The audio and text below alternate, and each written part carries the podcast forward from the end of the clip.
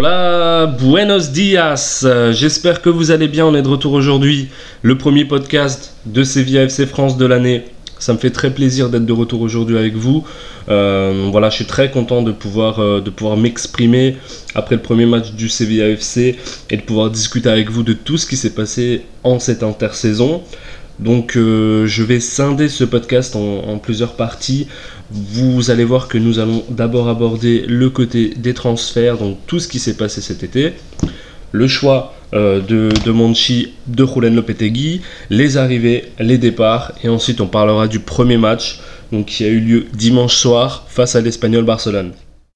Pour parler de l'actualité du club, on est obligé de repartir sur, euh, Monchi, on est obligé de parler du fait que Monchi soit revenu de la Roma, euh, donc avec ces deux années qu'il a passées en exil à Rome, euh, avec les deux années donc de recrutement qui ont été faites par Oscar Arias pour la première année et la deuxième par Joaquin Caparros qui a pris la fonction de directeur sportif du club. Bien évidemment, on savait que s'il avait pris cette année, alors que ce n'est absolument pas son poste, hein, c'est un coach, pas un directeur sportif, c'est qu'il y avait quelque chose euh, en tête de la part de José Castro. Donc le retour de Monchi, deux années euh, de recrutement qui n'ont pas été extrêmement fructifiantes pour le club, on va pas se le cacher, avec euh, la première année d'Oscar Arias, notamment des Simon Kier, Sébastien Corchia, Luis Muriel, Guido Pizarro et compagnie, dont certains joueurs étaient, euh, étaient également issus du scouting de Monchi. hein.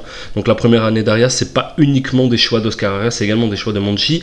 Et euh, donc l'année dernière, celle de Joaquin Caparros en tant que directeur sportif du club, donc euh, avec des gros recrutements qui ont été effectués, des Quincy promesses et compagnie. Et il faut vraiment se dire que cette année, Monti est reparti sur sa stratégie qu'il avait produit en 2013-2014, c'est-à-dire on décide de, de- rompre euh, les habitudes et d'inviter beaucoup de joueurs à quitter le club. Euh, ça avait été le cas en 2013-2014 avec euh, notamment les arrivées ben, de Kevin Gamero, de Carlos Baca, de Vicente Iborra, de de vraiment beaucoup de joueurs de, Daniel Carisso. C'est c'est la première année où Monti a décidé vraiment, on arrête tous les contrats, on repart sur de nouvelles bases. Et cette année, il a décidé de refaire la même chose pour partir sur un effectif adapté au coach. Donc Julen Lopetegui qui a été choisi par Monchi, un choix, euh, qui n'est pas forcément surprenant puisqu'on sait que, que Monchi aime ce, genre d'entraîneur. On peut également se dire que si l'année dernière Monti avait fait un recrutement euh, exactement comme aurait souhaité Pablo Machin, on aurait peut-être eu un avenir différent pour, euh, pour Machin au sein du Sevilla Football Club, mais ça c'est une autre histoire. Donc cette année, on a eu, on a eu beaucoup de départs. Je vais partir par, euh, je vais commencer par les départs. Donc notamment le premier départ qui est un départ important pour nous, c'est celui de Wissam Ben Yedder, qui a quitté euh, le Sevilla Football Club pour 40 millions d'euros, donc le transfert le plus onéreux de l'histoire du club. Donc il a ces 40 millions d'euros officiellement. On sait que officieusement il y a le transfert de Ronnie Lopez dans l'histoire. Donc Ronnie Lopez qui est arrivé au club pour 20 millions d'euros. Donc Wissam Ben est parti, on va dire pour 20 millions d'euros si on, inclut Ronnie Lopez à l'intérieur de ce transfert. Un transfert en soi intéressant pour un joueur euh, ben, de 29 ans. Pour un joueur qui nous a coûté 8 millions d'euros à son arrivée, et, euh, une personne qui, euh, qui a marqué l'histoire du club, qu'on le veuille ou non, par, euh, ses statistiques. hein. on parle quand même du troisième meilleur buteur de l'histoire du club en termes de ratio, c'est-à-dire qu'il a 0,51 par match. C'est assez extraordinaire puisqu'il dépasse des Luis Fabiano, des Freddy Canute, sachant qu'il y a beaucoup, beaucoup de matchs sur lesquels il était remplaçant, il n'était pas titulaire. Donc, donc un grand départ à noter pour nous, un joueur qu'on qu'on apprécie tout particulièrement, un joueur qui est qui va être difficile à remplacer, on le sait tous, parce que, ce genre de joueurs euh, qui, qui peuvent marquer des buts à tout, moment, c'est quand, même, euh, c'est quand même très difficilement remplaçable. Donc on espère que les choix de Monchi vont être, euh, vont être adaptés à ce départ. On a également le départ de Pablo Sarabia à signaler, donc pour 18 millions d'euros. Une somme assez faible, donc euh, c'était le montant de sa clause libératoire. Le PSG a monté, euh, a monté donc euh, cette opération depuis, on sait depuis l'hiver que qui devait quitter le Football Club pour aller à Paris. C'était certain, on le savait tous en, en coulisses. Euh, 18 millions d'euros, ça peut sembler faible, mais je vous rappelle que c'était la politique de recrutement de Monchi. Donc Monchi qui décidait de recruter des joueurs à bas prix justement avec une clause libératoire faible pour leur permettre, en cas de grosse offre d'un club, de quitter pour, euh, pour justement euh, changer de club. Euh, on rappelle que Pablo Sarabia était recruté 450 000 euros par Monchi à l'époque à Retafe qui descendait en Segunda Liga. Donc 18 millions d'euros c'est faible, mais c'est quand même, c'est quand même plus de 37 fois le montant de, de, son prix d'achat. Donc pareil, quelqu'un qui, a marqué, qui a marqué le club avec trois saisons phénoménales. Euh, chez nous. C'est quand même euh, le départ de Ben et de Sarabia. Euh, je, vais, quand même vous rappeler les, statistiques de ces deux joueurs qui ont, qui ont joué ensemble bah, le même nombre d'années justement. Ils ont joué trois ans ensemble. Donc donc c'est des joueurs qui sont arrivés en même temps, qui ont évolué en même temps et qui du coup ont quitté le club en même temps que, en même temps que, que la saison en cours. Donc donc c'est plus de 151 buts à eux deux. C'est quand même une statistique assez incroyable, il faut qu'on, se le dise. Euh, il, y a de la passe D, il y a, des matchs joués, il y a plus de trois saisons ensemble. Enfin, c'est vraiment des joueurs qui, euh, qui ont marqué le club en tout cas, et qui, euh, qui ne partent pas sans un grand souvenir au sein de, la mémoire sévienne. Donc on est vraiment très déçu du départ de, ces deux joueurs, mais bon, ça fait partie, ça fait partie de, notre politique sportive et on doit s'y attendre à chaque fois. Quincy Promise a quitté le club également pour 15,7 millions d'euros. Ça semble franchement faible parce que c'est une somme euh, peu élevée pour un joueur de cette qualité. On rappelle qu'il est arrivé pour un peu plus de 22 millions d'euros l'été passé. Euh, voilà, Quincy Promise qui voulait quitter le club, euh, qui voulait en tout cas jouer à son poste et qui voulait arrêter d'avoir ce, statut euh, de joker de luxe, de, piston qu'on peut placer à, tous les endroits. Il a comme joueur arrière droit, arrière gauche, ailier gauche, ailier droit. Il a joué beaucoup de postes et lui, son vrai, on sait, on sait que sa, place habituelle c'est euh, ailier gauche. Donc il a, il a voulu quitter le club pour rejouer là à ce poste-là et surtout pour jouer euh, dans un club qui avait des, ambitions hautes et ben, quoi de mieux qu'un quart de finaliste, un demi-finaliste pardon de la Ligue des Champions pour ça. Le départ de Luis Muriel pour 15 millions à l'Atalanta. Euh, un joueur qui était prêté l'année dernière à la FIO. C'est bien vendu. 15 millions, c'est bien vendu parce que c'est pas quelqu'un qui a marqué l'histoire du club, on va pas se le cacher. Euh, Luis Muriel qui est une très grande déception, qui est peut-être un des plus gros flops de l'histoire euh, de notre club parce qu'il a été recruté. à l'époque, c'était le transfert le plus cher de l'histoire, avec plus de 20 millions d'euros il y a deux ans. Et un joueur qui a vraiment floppé chez nous. Donc euh, le départ de Luis Morel, qui, est totalement normal, puisque je vous rappelle, il était prêté l'année passée, il ne comptait plus du tout euh, dans, les projets sportifs du club. Le départ de Maxi Weber, donc par contre ça c'est un, peu plus, euh, un peu plus significatif parce que Maxi Weber était pas mauvais, il a, beaucoup été blessé cette saison, mais les quelques matchs qu'il a pu jouer, il était plutôt pas mal, notamment contre l'Atlético. Il a joué des matchs en défenseur central et en ailier gauche dans le, dans le 5-3-2 de, de Pablo Machin. Franchement, un joueur plutôt intéressant. Donc je suis assez surpris du départ de Maxi Weber, mais c'est la politique de Monchi. Il a voulu se séparer de, quasi, de la quasi-totalité des recrutements qui ont été faits par, euh, par Joaquin Caparros. Donc voilà. Wait and see, ce sera, euh, comme je le dis toujours, c'est à la fin du bal qu'on paye les musiciens, donc on verra à la fin de la saison. On a également des départs importants comme celui de Gabi Mercado. Donc Gabi Mercado qui est parti en Arabie Saoudite gratuitement, puisque euh, voilà, pour service rendu, on l'a libéré de son contrat. Euh, Mercado qui est quand même un, joueur qui a, euh, qui a été significatif pour le club puisqu'il a été capitaine, donc on parle d'un ancien capitaine du club. On parle d'un joueur qui, qui a toujours tout donné pour le maillot, qui a, qui a en son sens dépanné au poste d'arrière droit, même si on sait qu'il était bien meilleur en défenseur central. Quand il a joué central, euh, ça a été un bon joueur. Hein. Franchement, faut se souvenir de tout ce qu'a fait Gabi Mercado, notamment dans les défenses à 3, quand il jouait, euh, quand il jouait défenseur central du côté droit. C'était un super défenseur. Euh, un, mec très dur sur l'homme et quelqu'un qu'on va regretter beaucoup, pas forcément pour son talent footballistique, en tout cas pour ses qualités d'homme. un, homme, un homme admirable dans son sévillismo et quelqu'un qui a, qui a vraiment beaucoup de qualités humaines. C'est quelqu'un qui était très apprécié en coulisses, ça je peux vous le dire. Et un vrai soldat, donc nous les soldats comme ça on les apprécie. Le départ d'Ibrahim Amadou euh, qui été prêté à Norwich. Amadou qui n'a pas fait une belle saison l'année dernière, peut-être qu'il n'a pas été bien utilisé par Pablo Machin, et, peut-être que le concept du club en lui-même n'a pas, su euh, être à la hauteur de ses qualités. On verra ce qu'il va donner euh, à Norwich. En tout cas, Norwich a une option d'achat à 10 millions d'euros, donc s'ils veulent la lever, ils pourront la lever en fin d'année. Moi je pense que ce sera le cas, à mon avis. On reverra plus Ibrahim Amadou sous le mode du CVFC, mais bon, Wait and see. Alex Vidal qui a été prêté également à Alaves. Euh, Alex Vidal, ben, finalement, qui rentrait plus dans les projets euh, de Monti, alors que Monti l'avait recruté justement à l'époque, en 2014-2015. Il avait recruté à Almeria pour un peu moins d'un million d'euros. Et, euh, justement, Joaquin Caparros avait eu la bonne idée de le faire revenir au club cet été. Après, ben, justement, ces années de disette à Barcelone, puisqu'il n'a pas réussi son départ à Barcelone. On rappelle qu'il avait été vendu plus de 30 millions d'euros à l'époque. C'est un gros transfert pour le club. Et il est revenu pour un peu moins de 9 millions, c'était 8 millions 8 à peu près du Barça. Et finalement, bah, l'année dernière, c'était pas bon Alex Vidal. On sait qu'il s'était fait casser la cheville à l'époque par, euh, Théo Hernandez, si je dis pas de bêtises. Et, euh, du coup, bah, une saison vraiment moins réussi de la part d'Alex Vidal. Et, euh, Monchi donc n'a pas du tout compté sur lui cette saison et a décidé de le prêter à Alaves. On a le départ de Roque Mesa à Leganés également, donc Roque Mesa qui était euh, ben, dans cette, euh, dans cette caste de joueurs qui était arrivé l'hiver du départ d'Oscar Arias avec avec Vincenzo Monteya pour ceux qui s'en souviennent. Et du coup Roque Mesa qui a pas réussi à atteindre euh, ben, les objectifs qu'on avait fondés en lui et surtout tous les espoirs qu'on avait euh, de lui euh, quand il était parti à Swansea. Donc il était revenu pour, on a payé un peu plus de 8 millions d'euros également pour Roque Mesa.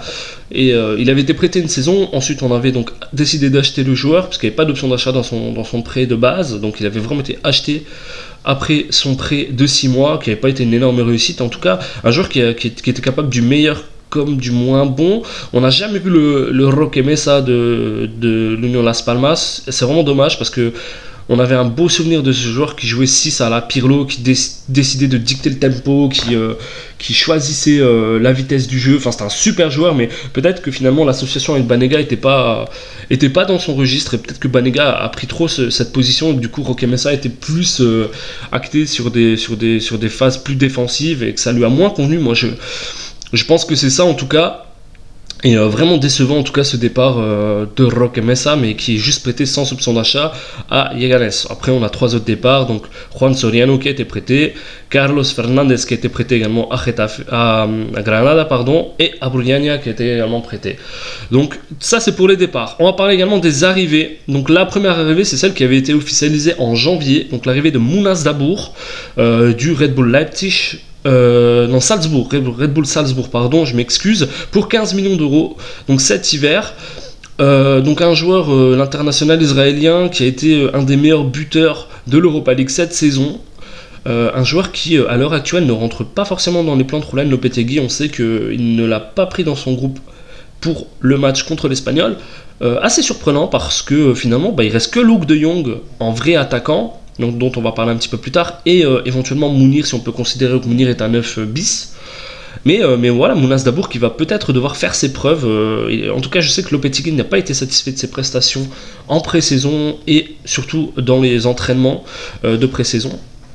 Donc il est quand même arrivé pour 15 millions d'euros, donc c'est quand même une somme notable pour, pour le joueur. Et lui, c'est le dernier transfert de Joaquin Caparros cette saison, donc euh, juste avant qu'il laisse son poste de directeur sportif pour reprendre le poste d'entraîneur après le départ de Pablo Machin.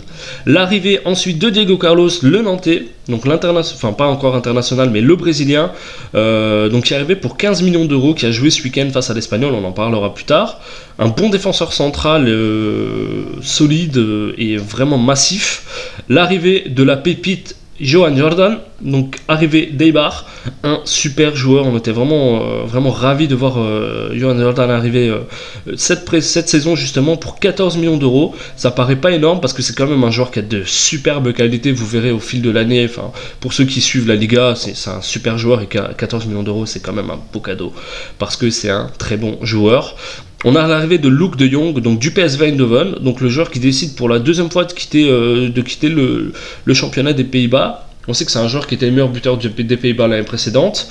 Euh, un attaquant également, enfin exactement le profil que voulait l'année dernière Pablo Machin, donc euh, grand, fort de la tête, pivot, qui sait tenir le ballon, qui est très menaçant euh, par son physique euh, et par euh, qui, pourra en s'entendre à merveille avec Jesus Navas notamment c'est ce qui manquait à Jesus Navas c'était un joueur qui, soit capable de réceptionner ses centres c'était pas vraiment les qualités premières de Wissam Ben on va pas se le cacher donc Luke de Jong est arrivé pour 12,5 millions d'euros du PSV Eindhoven Ensuite, on a un très gros transfert, c'est celui de Jules Koundé. Donc Jules Koundé qui est arrivé ben, des Girondins de Bordeaux pour 22,5 millions d'euros. Donc le plus gros transfert de l'histoire du Sevilla Football Club, puisqu'il y a également un intéressement de 25% sur une revente et quelques bonus, donc pouvant arriver jusqu'à 25 millions sur euh, le transfert final.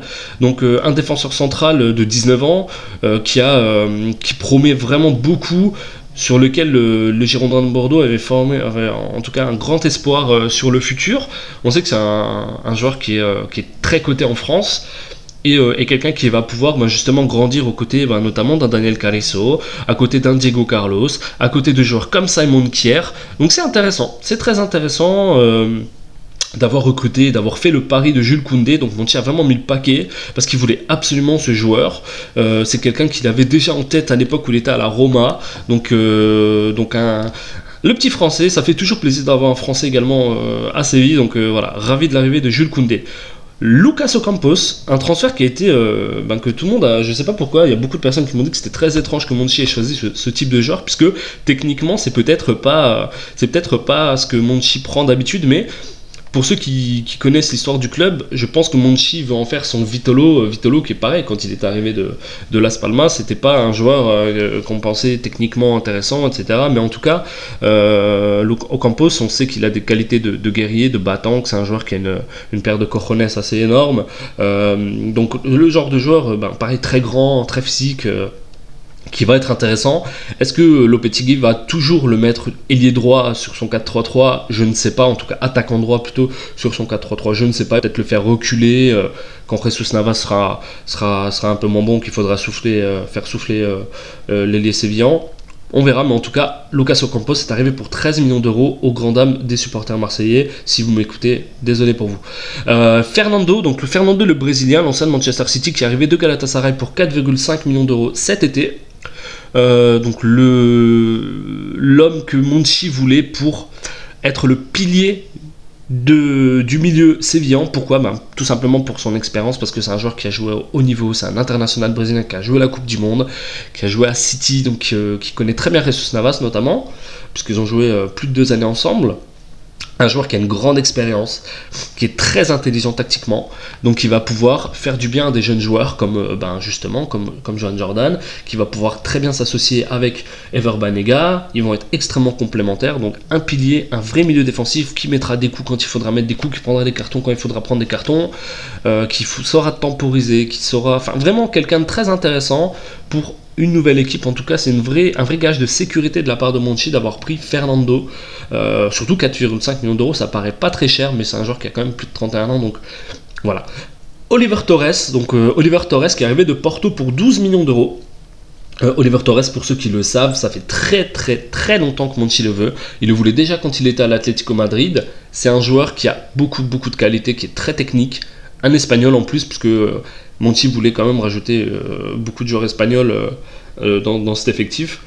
un joueur qui a vraiment beaucoup de qualités techniques, qui est très intelligent, qui est, qui est, très fin, enfin un genre de joueur qu'on adore jouer, qui, s'entendra parfaitement, qui sera un très beau background de Banega et qui pourra jouer avec lui, et ce sera très bien pour, pour faire la passation Mudo Vasquez. On a également l'arrivée de Nemonia Goudel, qui est arrivé gratuitement du, de Shanghai, qui avait été prêté également l'année dernière au Sporting Portugal, donc euh, un transfert gratuit pour, euh, pour seconder Fernando quand Fernando jouera pas. Donc euh, voilà, milieu défensif que je ne connaissais pas énormément avant son arrivée, je ne vais pas vous le cacher. J'ai pas de bon retour de la part des, des sportistas, mais, mais bon, un joueur qui est arrivé gratuit, donc les risques sont quand même assez minimes. Et on a donc en dernier l'arrivée de Ronnie Lopez, donc pour le 11e transfert, pour 20 millions d'euros. Donc dans, arrivé différemment de la transaction de Wissam Ben même si c'est dans la transaction. Donc 20 millions d'euros pour l'ailier portugais, brésilien-portugais. Euh, ça paraît une somme euh, assez conséquente parce que euh, moi je me souviens de lui, j'ai pris les renseignements auprès de plusieurs monégasques, je me souviens de lui qui a fait quelques beaux matchs, qui était une vraie pépite pendant quelques temps en France, mais pas d'un joueur qui a, qui a marqué le championnat de France, pas d'un joueur qui, est connu pour sa régularité dans le championnat de France. Donc, euh, voilà, à voir ce que ça va donner. En tout cas, euh, c'est le joueur qui a choisi Monchi pour suppléer euh, Bergwin, puisqu'à la base Monchi voulait Bergwin. Il a été jusqu'à proposer 32 millions d'euros pour l'ailier du PSV Eindhoven, qui connaît très bien Luc de Jong donc. Mais du coup, le PSV voulait 40 millions d'euros ou rien. Donc voilà, Monti a décidé de, se rabattre sur son plan B qui était Ronnie Lopez, donc qui est arrivé pour 20 millions d'euros. Bergwijn qui a d'ailleurs prolongé avec le PSV, qui a monté également le montant de sa clause libératoire. Donc, donc voilà, Bergwijn, ça sera un objectif très compliqué pour Monti. On sait que c'était la bonne occasion à faire puisque c'est un joueur qui a une qualité exceptionnelle donc c'est dommage, mais en tout cas, nous, on va jouer avec Ronnie Lopez cette saison. Euh, donc un joueur euh, que les Français connaissent bien, encore un joueur du championnat de France. Donc ça fait quand même Diego Carlos, Jules Koundé, Lucas Ocampos et Ronnie Lopez, donc arrivés du championnat de France. Donc voici pour les 11 mouvements et les 11 arrivées de Monchi cet été. Euh, voilà, je vous laisserai le choix de, de nous dire ce que vous pensez de ces arrivées. Euh, moi, je pense en tout cas que euh, c'est très intéressant. C'est un mercato qui est comme très intéressant parce qu'on sait que Monchi, il travaille un an avant sur les mercatos. Donc, il y a deux choses. Soit il a travaillé déjà sur son arrivée parce qu'on sait qu'à la Roma, ben, ça s'était pas très bien passé. Euh, est-ce que ben, du coup, tout ce qu'il avait scouté pour la Roma, il a décidé de le retranscrire à Séville Ça, je ne sais pas. Mais d'habitude, ben, il met un an pour faire ses transferts. Donc là, avec le peu d'officialisation qu'il a eu, parce qu'il a pris officiellement ses fonctions le 1er avril, donc d'avril jusqu'à maintenant, il a pu faire 11 euh, ben, transferts. Et du coup, ben, penser à, tous ses départs et à toutes ses arrivées. Donc c'est pas fini pour les départs. On devrait normalement encore avoir quelques départs. Euh, il y a normalement le départ de Sergio Rico, qui devrait quitter le club, puisqu'on sait que Monchi est à la recherche d'un gardien. Euh, Simon Kier, c'est pas certain qu'il reste. On a également Sébastien Corchia, donc c'est pareil, pas certain qu'il reste. Euh, donc il y, a encore des joueurs euh, qui, sont en possibilité de quitter le club d'ici la fin du mercato espagnol, donc fin août. Euh, il, reste, bah, il reste une dizaine de jours pour, continuer ou à garder ces joueurs, mais vu, l'effectif qui a été choisi par Lopetegui, il n'y a pas grand espoir pour, plusieurs de ces joueurs-là. Voilà. Parlons maintenant du match de dimanche.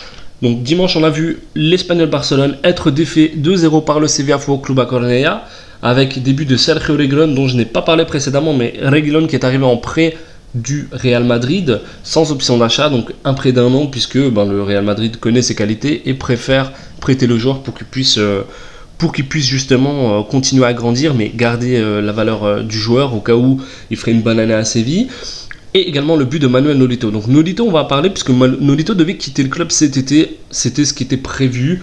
On sait qu'il y a eu euh, beaucoup de négociations avec le Celta, le Celta qui voulait reprendre son joueur puisque Nolito, Nolito euh, a, joué, a au Celta. Donc euh, après, après son départ de Barcelone, quand il, enfin, de nombreuses années, mais, mais Nolito qui a gagné sa place pendant la pré-saison puisque ça a été le meilleur buteur du club.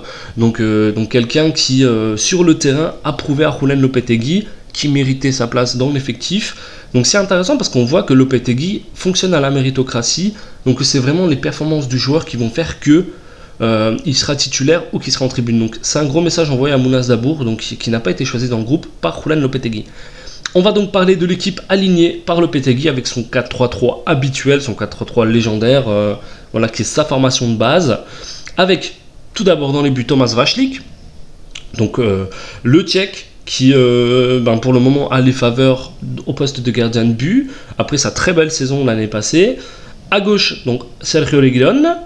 Dans l'axe, Diego Carlos et Dani Carrizo. Donc on voit que Jules Condé pour le moment n'est pas titularisé par Julen Lopetegui, qui préfère Diego Carlos, qui, a, enfin, qui pour le moment a plus d'expérience que lui.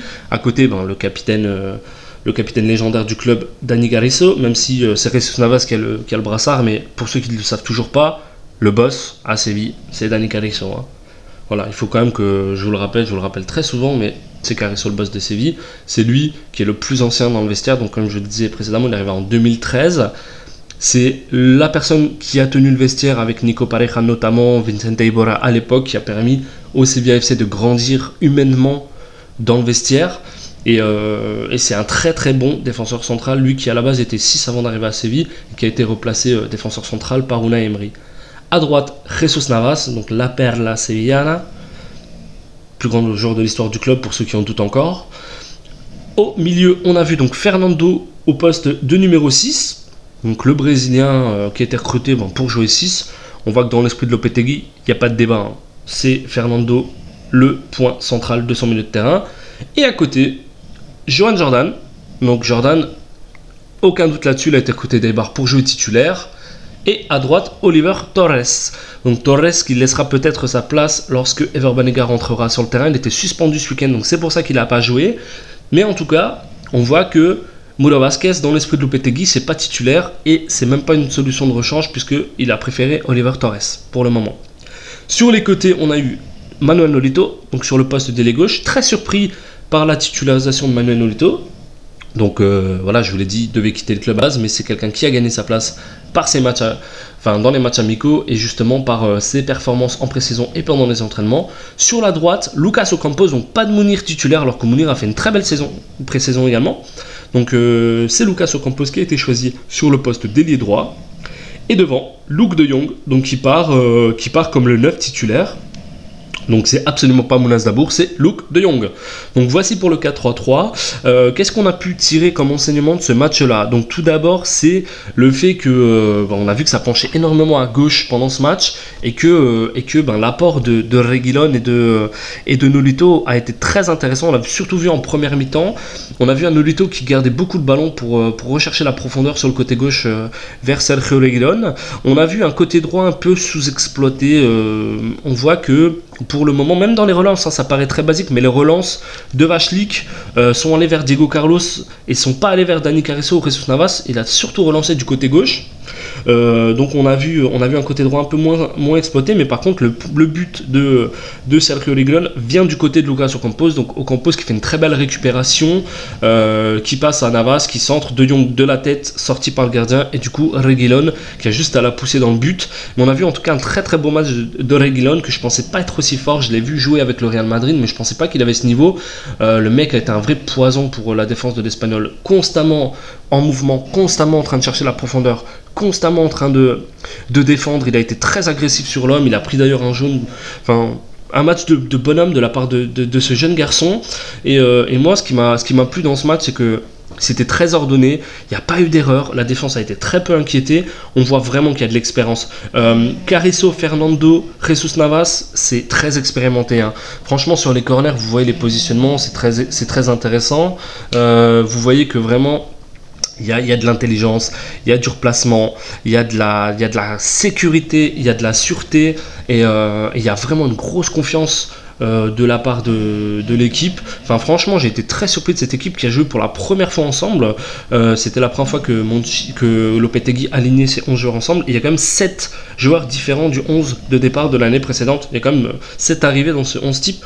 Donc, ça a été un beau match. Ça a été bien maîtrisé. La deuxième mi-temps était un peu, plus faible parce que la première était, était plus poussée. Mais en tout cas, euh, une maîtrise parfaite de la part du Sevilla FC absolument pas inquiété par l'Espagnol, hein, qui peut-être euh, ben, est en, plein changement suite au départ de Ruby au Betty, euh, mais voilà, en tout cas, un beau match de la part du CVFC qui prend 3 points et qui, euh, et qui affiche une belle confiance. Moi, moi, en tout cas, je suis très satisfait et très surpris de voir que l'équipe, euh, en si peu de temps, a déjà réussi à atteindre, euh, atteindre ce niveau de football parce que ça a quand même très bien joué au ballon. La possession, elle était là.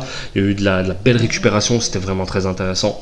Donc voilà, n'hésitez pas à me laisser en commentaire voilà, un petit message pour nous dire ce que vous avez pensé de ce podcast. J'en ferai beaucoup plus.